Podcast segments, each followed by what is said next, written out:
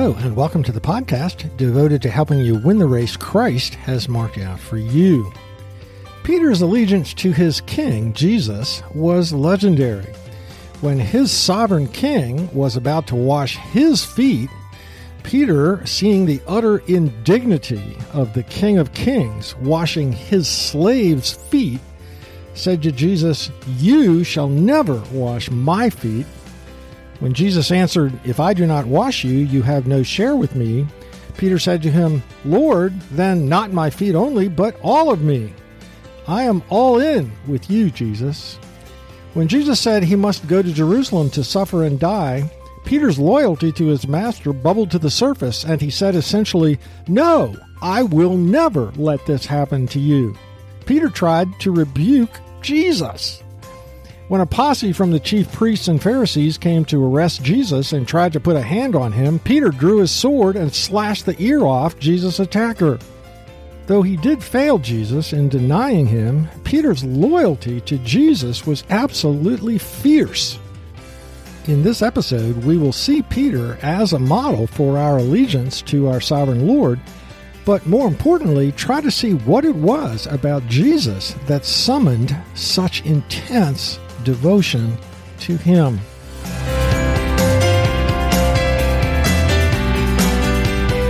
Thanks for joining us today for Season 3, Episode number 15 of Mission Focused Men for Christ.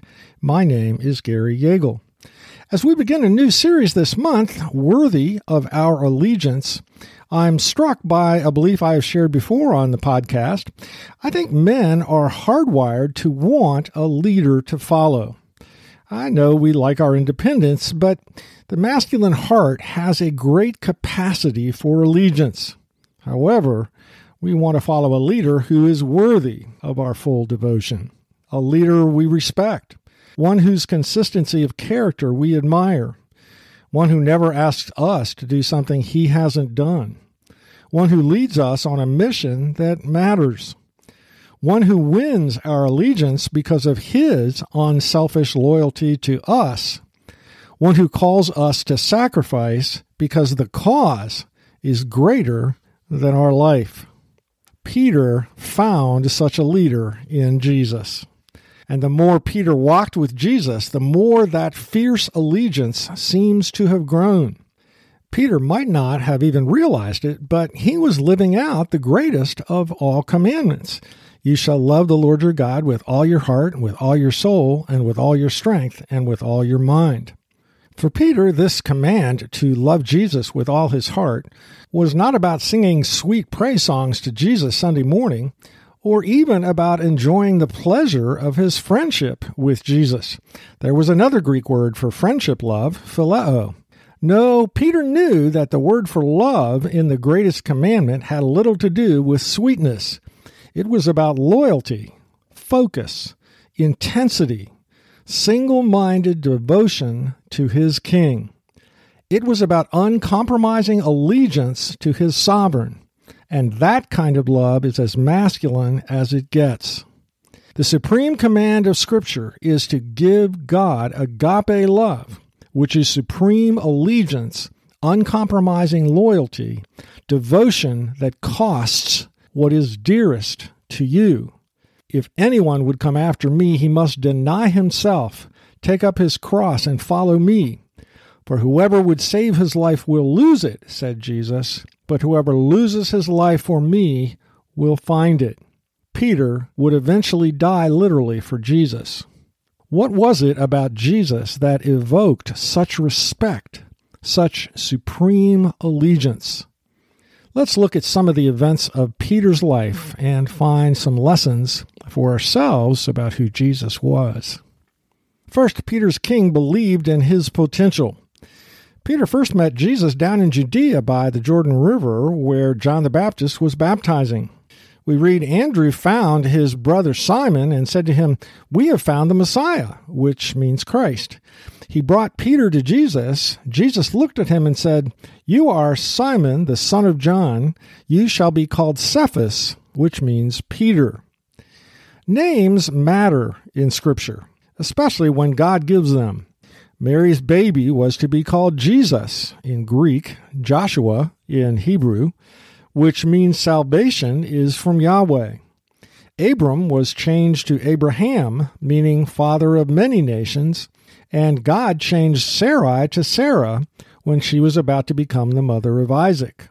On the day Jesus met Simon, son of John, Jesus changed his name from Simon, a very common name in Israel at the time, to Cephas in Aramaic and Petros in Greek. Both words mean rock. Three years later, when Peter was the first to profess that Jesus was the Christ, the Son of the living God, Jesus said to Peter, Blessed are you, Simon Barjona, and I tell you, you are Peter, and on this rock I will build my church, and the gates of hell shall not prevail against it.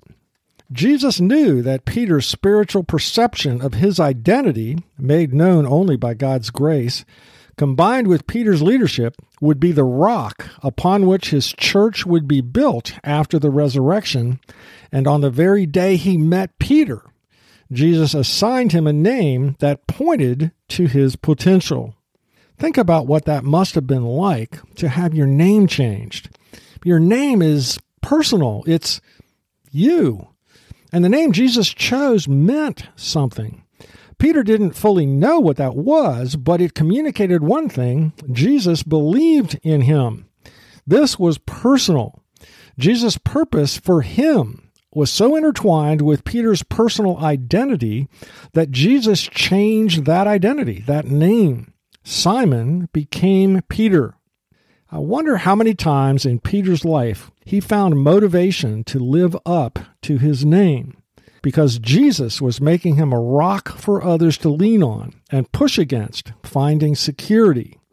Changing Peter's name was personal. Although Simon Peter had a unique role to play in Christ's kingdom work, so do you and I. Whether or not you see God's hand in giving your name to you, your king calls you by name we read in Isaiah, But now thus says the Lord, He who created you, O Jacob, He who formed you, O Israel, fear not, for I have redeemed you. I have called you by name. You are mine. Astonishingly, the Bible teaches that Christ followers are God's invaluable inheritance. See Ephesians 1:18. In fact, Revelation 2 suggests that we are so precious to Christ that he has given every believer a special name that no one else knows. To the one who conquers, I will give a white stone with a new name written on the stone that no one knows except the one who receives it. Loyalty to King Jesus is personal. Our second observation about how Jesus inspired allegiance is this Peter's king gave him a sense of purpose. After fishing all night with a trio of other professionals, Peter lent his boat to Jesus as a platform for preaching. Afterward, Jesus, the fishing rookie, told Peter to put out into the deep and let down their nets for a catch. Despite their doubts, they obeyed him. We read they enclosed a large number of fish, and their nets were breaking. They signaled to their partners in the other boat to come and help them. And they came and filled the boats so that they began to sink. But when Simon Peter saw it, he fell down at Jesus' knees, saying, Depart from me, for I am a sinful man, O Lord. For he and all who were with him were astonished at the catch of fish they had taken. And Jesus said to Simon, Do not be afraid. From now on, you will be catching men. And when they had brought their boats to the land, they left everything and followed him. Jesus gave Peter a new purpose to follow him as his disciple. There are three aspects to discipleship that form the basis of this podcast. First, a disciple loves his master and hangs out with him. We are called to Christ to enjoy a love relationship with him. That's why this month our topic is worthy of our allegiance. Secondly, a disciple follows the master as his model. We are called to be like Christ, to holy Christ like attitudes. That is why in March our topic was our mission to be like Christ, eight kingdom attitudes. Thirdly, a disciple embraces the cause of his master. We are called to spread Christ's kingdom of righteousness over every sphere of life. That is why, for example, in February, our topic was understanding and meeting the needs of a wife's heart. Jesus' call to discipleship meets the deep heart yearning to matter. Rick Warren points out you were planned for God's pleasure. The moment you were born into the world, God was there as an unseen witness smiling at your birth. He wanted you alive, and your arrival gave him great pleasure. God did not need to create you, but He chose to create you for His own enjoyment.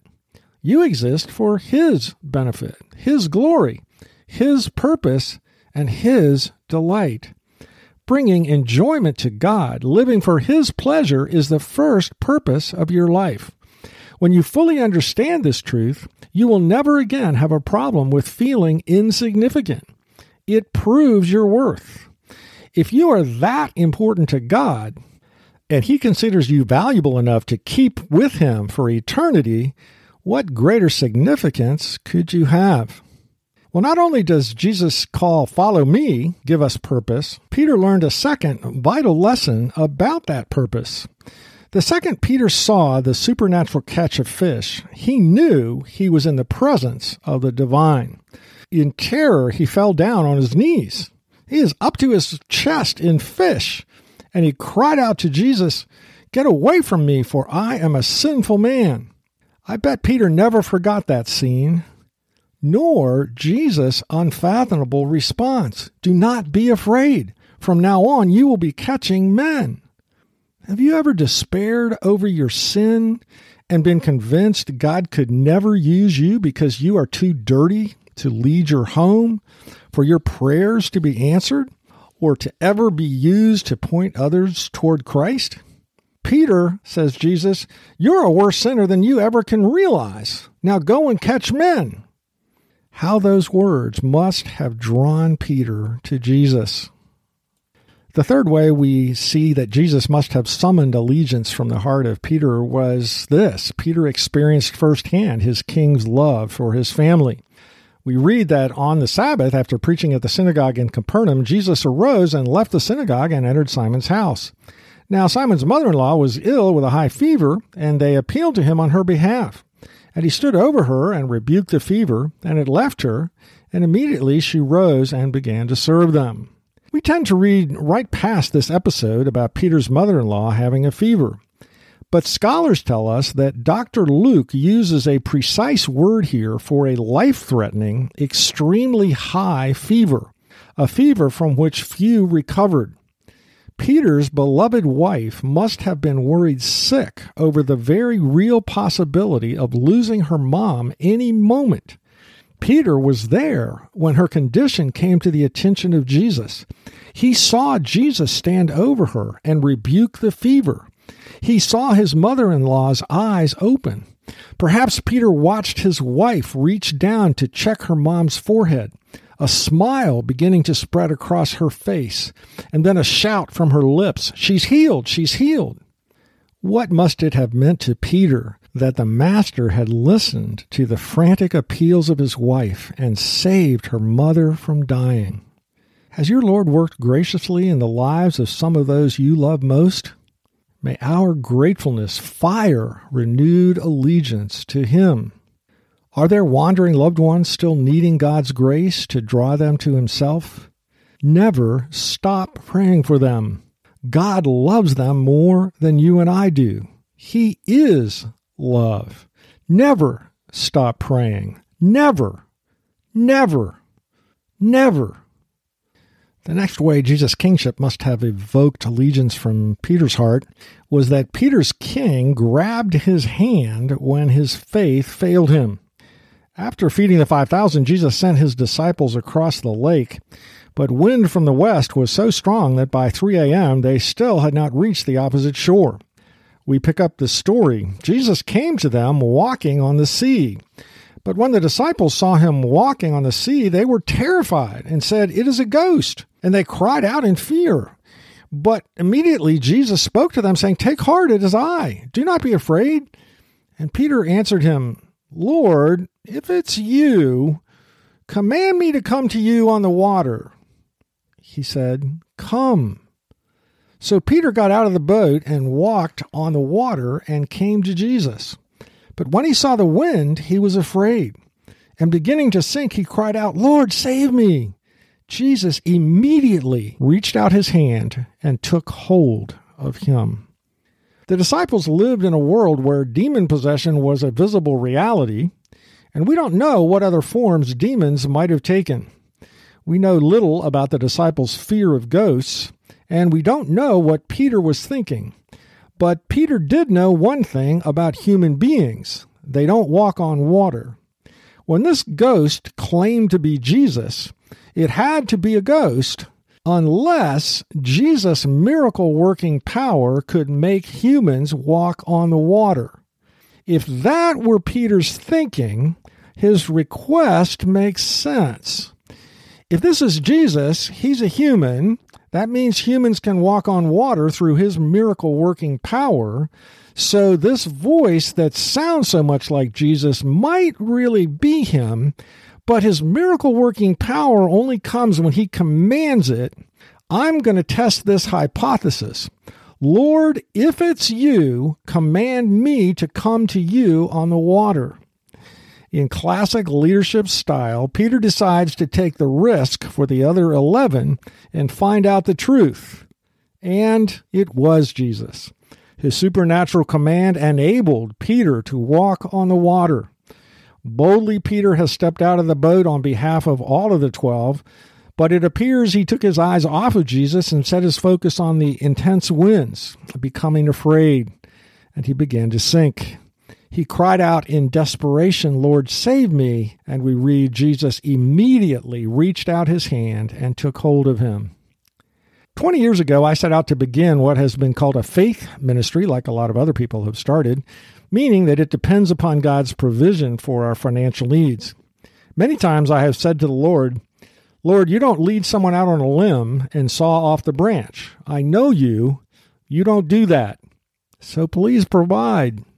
And He has faithfully for us year in and year out.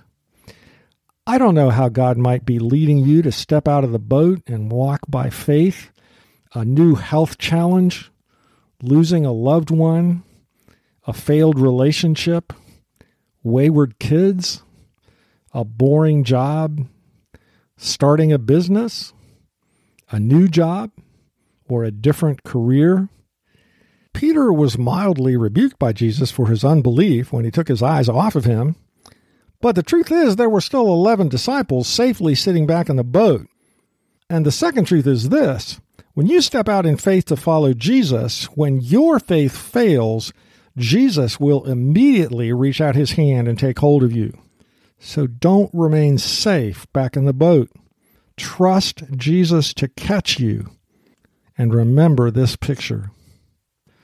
The fifth way that King Jesus seems to have summoned allegiance from Peter's heart was that he washed Peter's feet.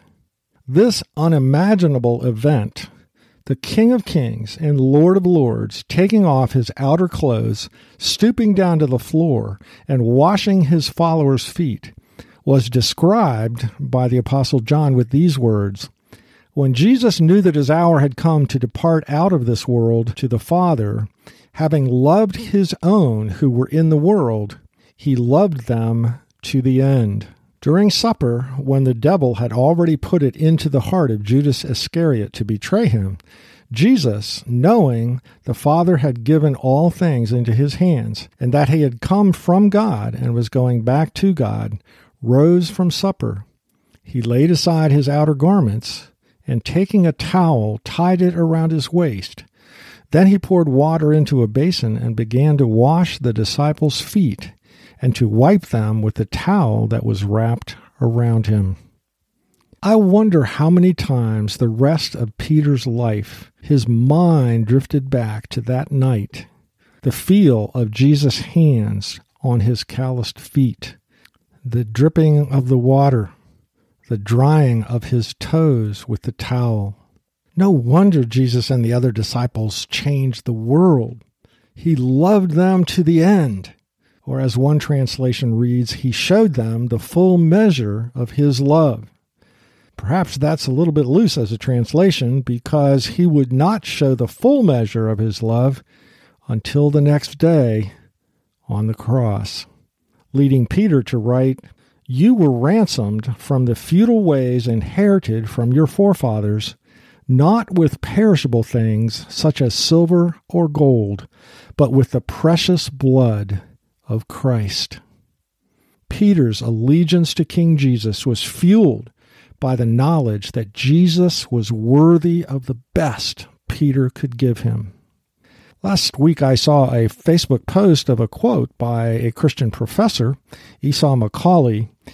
It read Just to be clear, the cost of my unrelenting devotion to Jesus was unimaginably high, the shed blood of the second person of the Trinity. I'm a Christian because God has loved me better, longer, and more consistently than any human has or could. It's the love that won me. The costly love of King Jesus for his subjects, inspiring fierce devotion to him. Finally, King Jesus went out of his way to encourage Peter when he failed. The night before Jesus died, Peter was boasting that he loved Jesus more than the other disciples. Mark 14:27 reads, "And Jesus said to them, You will all fall away, for it is written, I will strike the shepherd, and the sheep will be scattered." Peter said to him, Even though they all fall away, I will not. And Jesus said to him, Truly I tell you, this very night before the rooster crows twice, you will deny me three times. With that background and knowing that that happened, let's look at John 21, which takes place after Jesus' resurrection. Jesus has just conducted a miracle, just like the miracle he did when he first called Peter to be a fisher of men, supernaturally filling their nets with fish. They cooked some for breakfast. We then read, When they had finished breakfast, Jesus said to Simon Peter, Simon, son of John, do you love me more than these? Now, Peter has learned his lesson. He does not say, Yes, I love you more than these other six disciples. He just says, Yes, Lord, you know that I love you. Jesus said to him, Feed my lambs.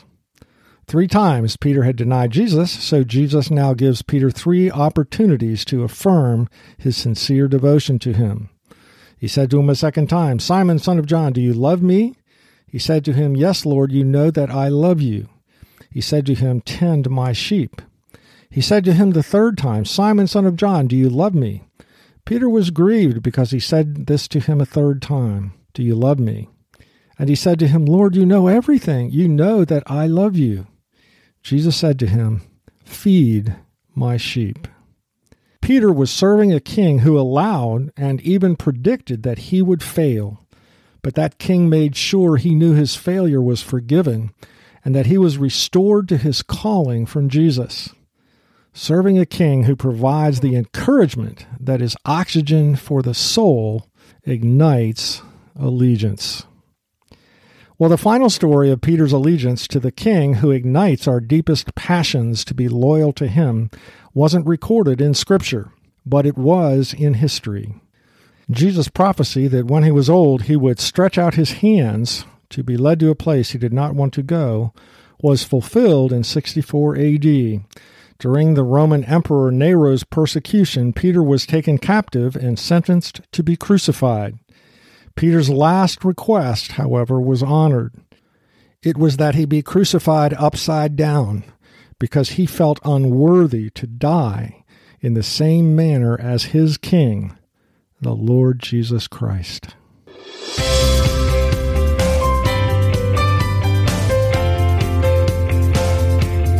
To summarize this episode, despite Peter's one time denial of Jesus, a close look at Peter's life reveals unparalleled loyalty to Jesus, his King. King Jesus believed in his potential, naming him the rock on the very first day that Jesus had met him, filled his life with purpose through his call to fruitful discipleship, a calling that Peter's sin could never revoke. Peter tasted Jesus' loving treatment of his two closest relatives, his wife and mother in law, and discovered in Jesus a king who urged him to step out of the boat in faith but was also right there to grab hold of him when his faith failed. Peter's allegiance was no doubt further ignited by Jesus expressing his love for his followers to the end, not only by washing their feet, but by shedding his precious blood. Finally, though Jesus set a high standard, rebuking Peter for his pride and at other times for his lack of faith, he was a king who made sure he restored his follower Peter when he failed. For further prayerful thought, number one, what do you think of the argument that the kind of love we are to give God in the greatest commandment is more about loyalty than feelings? Does this argument matter? Why or why not? See your show notes for additional questions.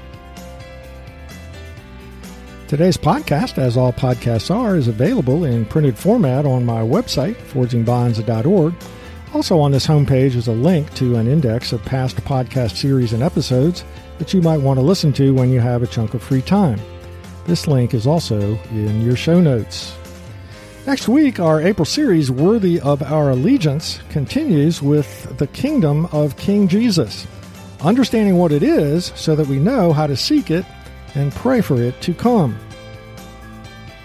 Thanks for listening today. If this podcast has been helpful to you, don't forget to tell other Christian men about it, as together we seek to swell the ranks of strong, godly men who are leading their families and churches well.